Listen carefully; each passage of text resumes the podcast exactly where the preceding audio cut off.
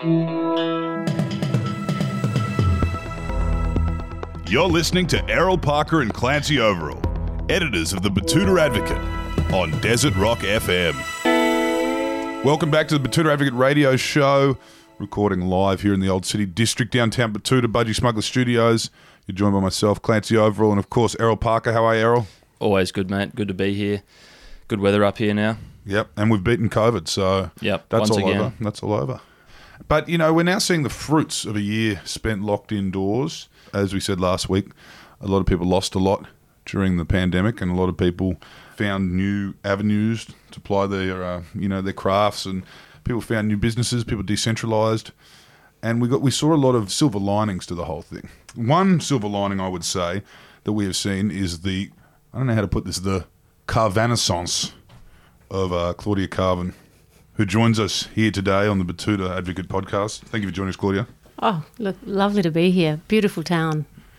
Yeah, no, it's a good time of the year to be here. It's not too hot. Not too dusty. Yeah, no. Nice and green actually outside. But Claudia, now you've been greenlit for a second season of Bump, and you are once again the show that you are involved in is rating, rating, rating. I don't know if they call it rating on streaming services, but you are number one really in the country right now. yeah, yeah. Apparently record breaking. Yeah, for Stan. So, hey, can't beat that, can you? Instant gratification. Yeah, you can't. Well, it is like that nowadays, isn't it? You don't have to wait for the quarterly ratings or the or the No. anything like that. It's just day one. That's you'll get a phone call from the. Well, yeah, and and I, I suppose on those streaming platforms and stuff, they yeah aren't trying to give those numbers to advertisers. I mean, there are people who are paying good money to watch it, you know, and that they're getting what they want.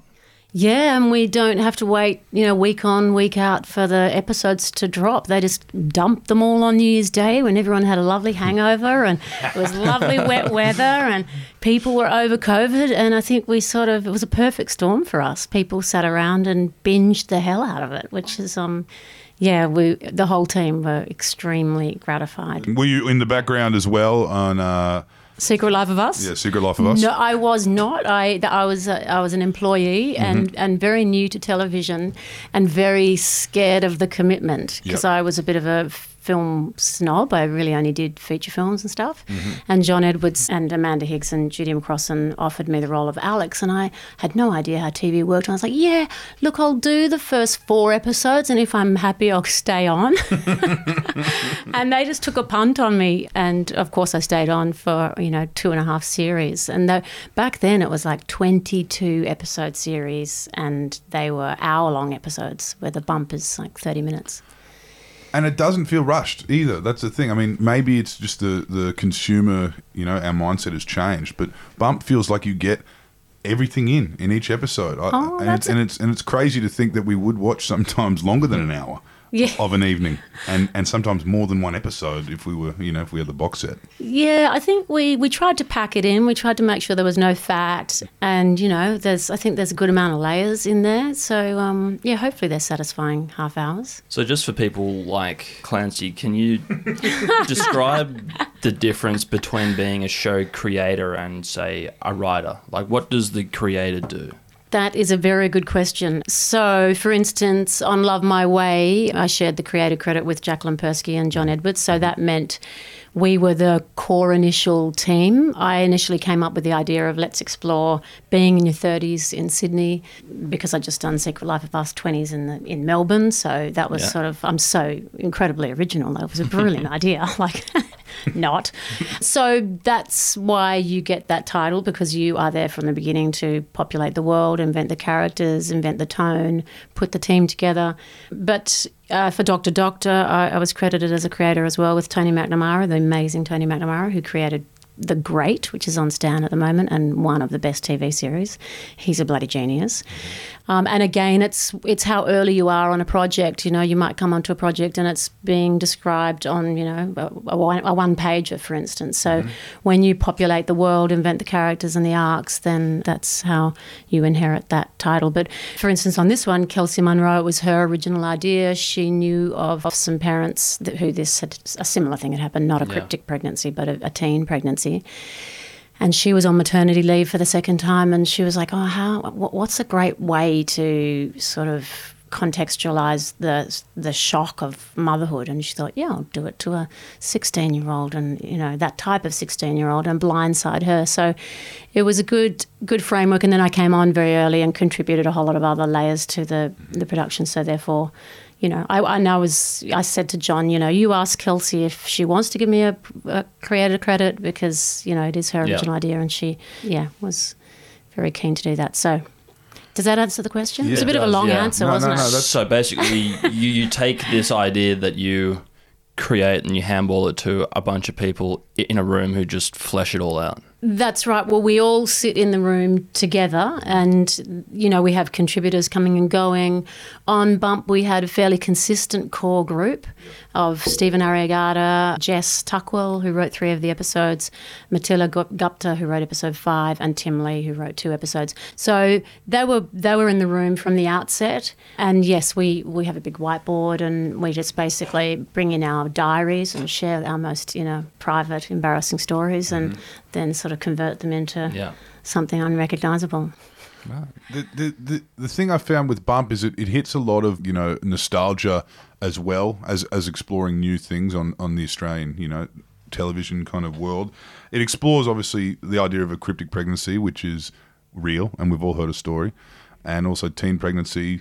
But, you know, you also get a throwback to the kind of that effortless kind of multicultural, you know, Australia, which we saw in Heartbreak High and we used to see back in the day, Heartbreak Kid. And there's a little bit of Alibrandi about this as well. Do you find like, you know, it's it's resonating in that way with some people? Oh yeah, we've got a lot of attention for that and a mm. lot of kudos, which is mm. great. I mean, yeah, that's pretty much the first. Well, one of the main questions I get asked is, "Oh, the diversity is so great," but there is a fantastic article on Arts Hub which is titled "Diversity is a White Word," Yeah. and so I don't know. I, I try not to use the D word. I just think you know you've just got to reflect.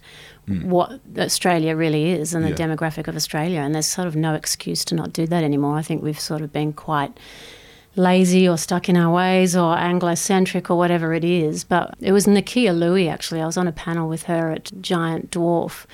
And she sort of challenged me, and I was like, "Oh God, I think I'm getting a bit apathetic in Yeah. that space." So, um, Kirsty McGregor, who is the casting agent, she, it's very, very big on her agenda as well. And it's just exciting to see new faces and create new careers like Ioane Yeah. Saula, the Samoan boy. Like, he's never acted before. He's Yeah. 18 years old. He was on his way to being a rugby star and he put down an audition and he just kicked it out of the park. And he's like, he's brilliant. Yeah, it, but it, it's it's representative more so than diversity because it's uh, you know it's telling obviously a story of, of you know there's suburbs like that in Sydney, Melbourne, and Brisbane, and and we haven't actually seen that of late, and that's I feel like that's been well portrayed. Do you see similarities between this kind of story, and was it ever on your mind making this show? You know, to you grew up in a kind of bohemian, kind of eccentric, you know, multicultural kind of. You know, upbringing in, in Sydney, King's Cross, wasn't it? It was, yeah, Yeah. Victoria Street. Are you channeling any of that? Any of your, uh, you know, your youth? Uh, look, I think um, all contributors in the room, we all bring our lives to the show. So, yeah, you can't help but even even unconsciously, uh, you know, the way you might solve problems or your general sort of philosophies or whatever your values, they just they sort of get absorbed in the way you want to tell a story. So, yeah, I mean that that was my childhood, and yeah, it's pretty unique. Yeah, yeah. did you did you fall into acting? Was that was that a result of your surroundings? Like we, I mean, we're going back well before you know bump here, but um, Yeah, I was you know, 10. Yeah, Yeah, well, my parents were originally in the film industry. They went over to Cannes Film Festival and represented uh, The Singer and the Dancer, um, actually an Armstrong short film, and Bert Deling's Pure Shit. And they, they were part of Film News magazine, and all their friends were in the film industry. Yeah, But then they started this nightclub in, in King's Cross. So it was frequented by lots of film people, and I was a 10 year old kid around. So that's generally what you do. You grab the, the nearest kid if you need a need a kid in a role, and that was me. I had no I had no aspirations to be an actor, and my mother certainly didn't on my behalf either. She was not a stage mom by any stretch of the imagination. that might be why you stuck with it. yeah, yeah, maybe. Do you know what you would be doing if you weren't doing this? Oh, that's a good question. I uh, mm, would I find medicine fascinating. Mm-hmm. Yeah, but that's probably just romantic vision of it. Yeah. Or Uh, I probably Doctor wouldn't Doctor. have. Yeah, well, that's you that's could be right. a TV doctor. Uh, Yeah, well, I was. I was a surgeon on Oh, yeah. uh, Secret Life of Us, and I did start really believing that I, I probably could cut Yeah. my friends open successfully. Just waiting for that heart attack in a restaurant. Yeah. Just clear the way. and when did you? I mean, you, you've been part of this kind of alumni, this class of Secret Life of Us, and you know, and, and everyone, almost all of them, and some of the people you kind of working with in your. Uh, you know, your early TV shows that you worked on have all gone their own ways and done amazing things. Are there any reunions? You know, do you do the big Mendelsohn Mailman kind of catch ups? Because it's almost like a lot of people launched from the same place as you did. Yeah, I mean, Mailman and I sit on the board of Screen Australia together, so that's a reunion, you know. Every couple of months we go through the board papers. Um, and she's just gold, like, honestly, bottle her blood. She's one of the most gorgeous and beautiful actresses in this country. But she's also, she lives her own life. She's got kids. She lives down the south coast. And um, Mendelsohn, I get the odd sort of call from him as he's strolling down Sunset Boulevard. And he, just, he just goes, oh, I was just thinking about you, Claude, and just wanted to thank you for, you know, that job on your little show, Love Yeah. My Way, you know, because he wasn't getting a lot of work at that time. So, you know, he thinks of me every now and again.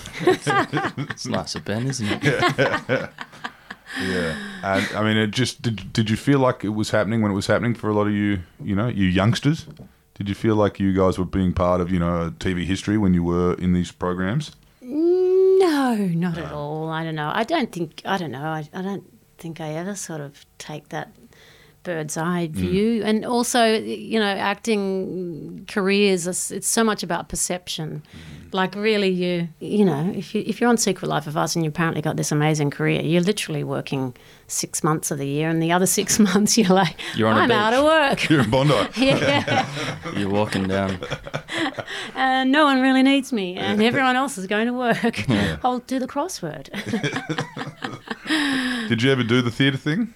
Did you do a lot of that Yeah, as a I- youngster? yeah, I did a bit. I did, and I, and when you're on a good theatre show, it's mm. just it's pretty transcendental, really. It's just kind of amazing, and you learn a lot. And and then when you're on a mediocre one, it's like uh, torture. no one ever says that. Oh man, it's death. And also each each audience responds exactly the same way every night. It's like, great, so we're getting to intermission. How many people do you think are going to come back? Oh, Yeah. and then you have to go through the second half of the show with about half the audience there and half of them falling asleep. That's isn't, that's a, that's the craziest thing about theatre and and Is audiences. that you can leave. well, that people That's right. We Pe- can't. people are much more comfortable walking out of a of a stage show than a cinema for some reason. You know, people will sit through the worst movie they've ever seen. because there's an in, like, like, there's an intermission, Yeah. so you can get halfway and just be like, nah. Where Yeah.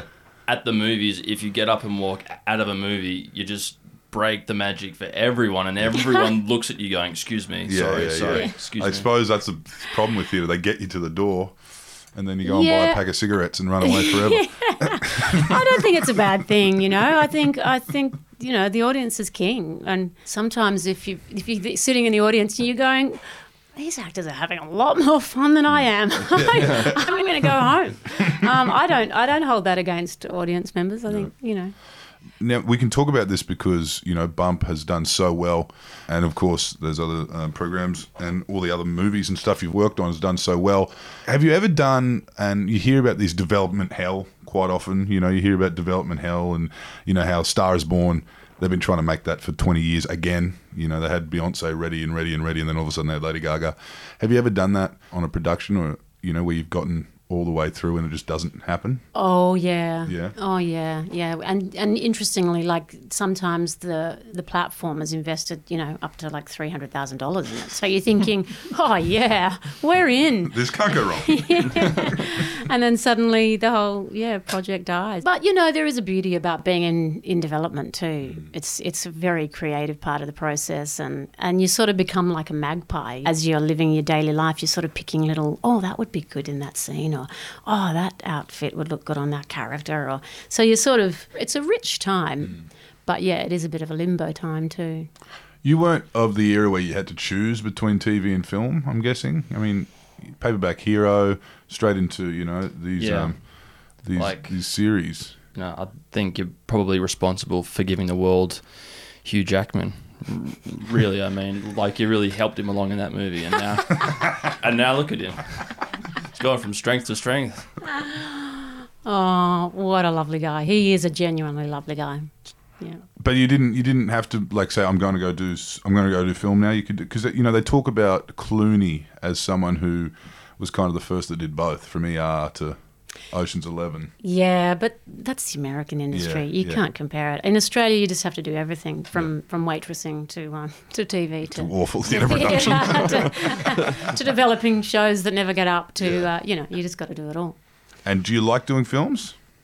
I do, I do. I, I like it. I like it a lot. I just did a beautiful film actually. It should come out eventually because of COVID. It was sort of smashed like everything.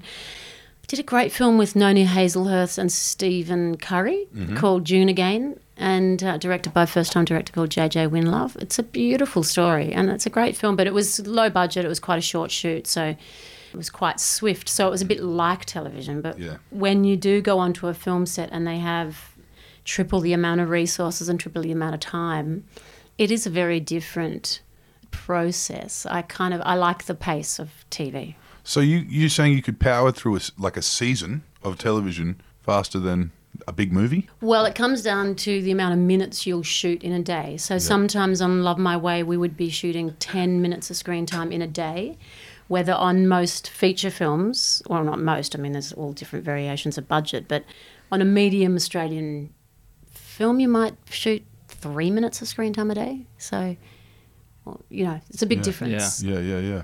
in the amount of coverage, the amount of takes, the amount of, yeah, resources. It's just different. No, we we know um, one of your former co-stars in the shape of Sam Parsonson, an actor who's um, worked with us on stuff over the years, and he tells me, even though he played a youngster in Love My Way, he still gets bailed up in you know restaurants and stuff about how much that show saved this person or changed their life, and you know he was the kid. Yeah. I'm yeah. guessing that can happen a bit more to you know the leads. Yeah, I, I I don't know. I have some sort of weird way of blocking that sort of that stuff out. I still wander down the street and talk to myself out loud and Yeah. pretend that I'm invisible, so or feel invisible, which is great. But yeah, yeah, there is a sort of visibility. Uh, he's great, Sam. I I have to say, I remember Sam every time I hang out my washing because we were doing a scene together and we were hanging out the washing and I was hanging out the jeans, just folding them over the line, like dropping them over. He's like is that how you hang out your jeans? He was like, he was like about 17 years old or something. I was like, Yeah. yes, why? He said, no, that's not how you do it. You got to, you got to get the waistband and you have the jeans open. You click. I was like, oh my good, I've been schooled by a 17 year old boy. So I thank him for that. My jeans dry a lot quicker. Yeah, that's the, uh, the the thespian boarding school kid coming out of him. Yeah. You've said a lot in interviews after Bump about how, and we spoke about it earlier, about the half an hour, and you know how you can trim the fat, and how you can get a drama or a you know a comedy drama or you know any kind of program. You can get that up now with streaming, and and people are keen for it. Is that is that something you've been waiting for in film and TV? Ah, look, I think I was sort of starting to despair because hmm. it didn't look like the landscape was going to change. It always looked like half hour was going to be the sort of the cheaper show and the hmm. comedy skit show. And, you know, in terms of free to air scheduling, for some reason, it just didn't ever fit into their schedules. It always had to be hours. And so I'd sort of given it up. And Kelsey, who's totally fresh to our industry, she'd, she'd never had a script produced before. And it was her passion to go for f- half hours. So we did go into the Stan meeting saying it was going to be hours, mm-hmm. just to sort of get them on the hook. And, you know, to their credit, they were fantastic collaborators and, and terrific to work with. When we did fess up and go, you know, we actually think this would be a half hour. We just had this brilliant idea. What do, you, what do you reckon about half hours? We were just saying on the way here. Yeah. and they were like, "Great, yep, we're on." So yeah, so thanks to Kelsey, we really gave that a red hot go. And is are you feeling it in the you know in the uh, in the air? There's going to be a, an Australian TV kind of renaissance as well outside with all these streaming, all these platforms are setting up shop. Well, yeah, it's pretty exciting. I mean, to date, a lot of the internationals, because Stan is an Australian mm. streamer. A lot of people Yeah. don't know that; they mm. think it's international. But a lot of the internationals aren't investing as much in our stories. So Right. I'm really hoping they see the success of Bump and they see Yeah. that, you know, it is a way into our marketplace. Yeah. Like people do want to see themselves and, and their accents and their, their landscapes and their stories being told. And it's, you know, rather than just inheriting Yeah. an in, international library. Yeah, it's uh, it, it- it feels like there was a time, you know, where I guess reality TV was a big changer when you know when when free to air networks were able to say this is Australian made content. You know, I'm going to put 20 Yeah. drunk bogans in a house on the Gold Coast, and this is, uh, yeah, you know that, that that's in their mind. They met that quota that would have once gone to country practice or stingers. Yeah, yeah, that whole drama system and the point system is quite complicated. I think I think you get more points for drama, so it's not Mm. Yeah. exactly apples Right. for apples, but yeah, there was an element to that for sure. But one of the interesting things, I think it was Tony Ayres said in an interview, you know, why do we have a problem with, you know, the D word, diversity on camera, where, you know, you look at MasterChef and it's United Yeah. Nations. Yeah. And he had a great point. And then there was an, a terrific article, I can't remember who wrote it, but they said, yeah, yeah, they, they want all these different faces on camera and, and in- on screen, but none of us are, excuse the F word, none of us are fuckable. No Yeah. one wants to have sex with us. We're Yeah. just the, we're the, you know, we're the best friend or whether this, that, and Yeah, the other yeah. thing. So that was another layer to representation is like, okay, and you're also, you know, people are falling in love with you. And Yeah. So um, that was another Yeah. great article. But you know, you look at the success of some of the great kind of TV institutions, Heartbreak High, and then of course even in America, you start looking at the the big sellable, bankable kind of shows, and they were World Wrestling, you know, and the Fast and the Furious, and these things were like almost every single character was from a different kind of part of the world, and that's it just sells. It does work. It, like, It does yeah. work. Yeah, there was a great investigation into that earlier this year. There was a great article about America and how, um, you know, what was it? The what was it? Was it the Black Panther or no? What was it called? That Yeah. um, that feature film with full black cast. It was a Marvel or something. Yeah, Black Panther. It was called Black Panther. Okay. You know, there's so many examples to cite, but it was interesting. One of their one of the things they were still not addressing was Latinos, Yeah. and they're thirty percent of the Yeah. Australia, uh, of the American population, but they were actually represented as like five percent Yeah, yeah. representation. So I think we may have even beaten the Americans at And their own game. A lot of the movies, they were always the bad guys And it's the too. same, Yeah. the same four actors. There's Hector, the guy with the Southern Yeah. Californian gangster with the shaved head and the moustache. We all uh, we've all seen those um, five or six actors that get the start. There's been a lot of press recently, really, with all this COVID that's happening, that the rise of streaming is having a knock on effect with movies, how people aren't able to go to the movies anymore. Do do you think they'll always be around? Like, you know, we'll always have a bookshop where you can go and buy a hardcover book. Do you think that movies are just, they're so entrenched in the storytelling experience of movies that they'll just always be around? I think so. I mean, I think well, there was big furor when something called the television was invented. They're like, oh, it's going to be the end of radio. Yeah. you know, Yeah. I think there's room for everything. And, you know, some stories really need to be told in, in a feature film Yeah. format. They really suit it. Yeah. And certainly there's a lot of directors out there who still believe that until you've made your own feature film, you're not a director. Yeah, it's not a movie; it's a film. Yeah, Yeah. a film. I, I feel like the the awards and and you know, there's people that grow up viewing, you know, screen that way, and um, and and don't think anything else when they're going through you know university or they're going through film school. They don't ever think oh, I'm going to TV. I'm going to make, you know. I, I guess it is the similar to books in a way where people have got that one one book in them. Yeah, apparently. Yeah, yeah, Yeah. Every drama teacher. yeah. Wait till I get out of this place, you little bastards. I'm going to write my book and I'm going to get out of here, or, you know, I'm finally going to get that screenplay out. Every bloke living above a pub ever. Everyone you've ever met that's down there in the beer garden. He's got a good book in it. He's probably already written it. Uh, well, anyway, thank you for, for joining us today. This has been a really interesting conversation because obviously Batuta Advocate work uh, in the online space and um, and in you know traditional print newspapers.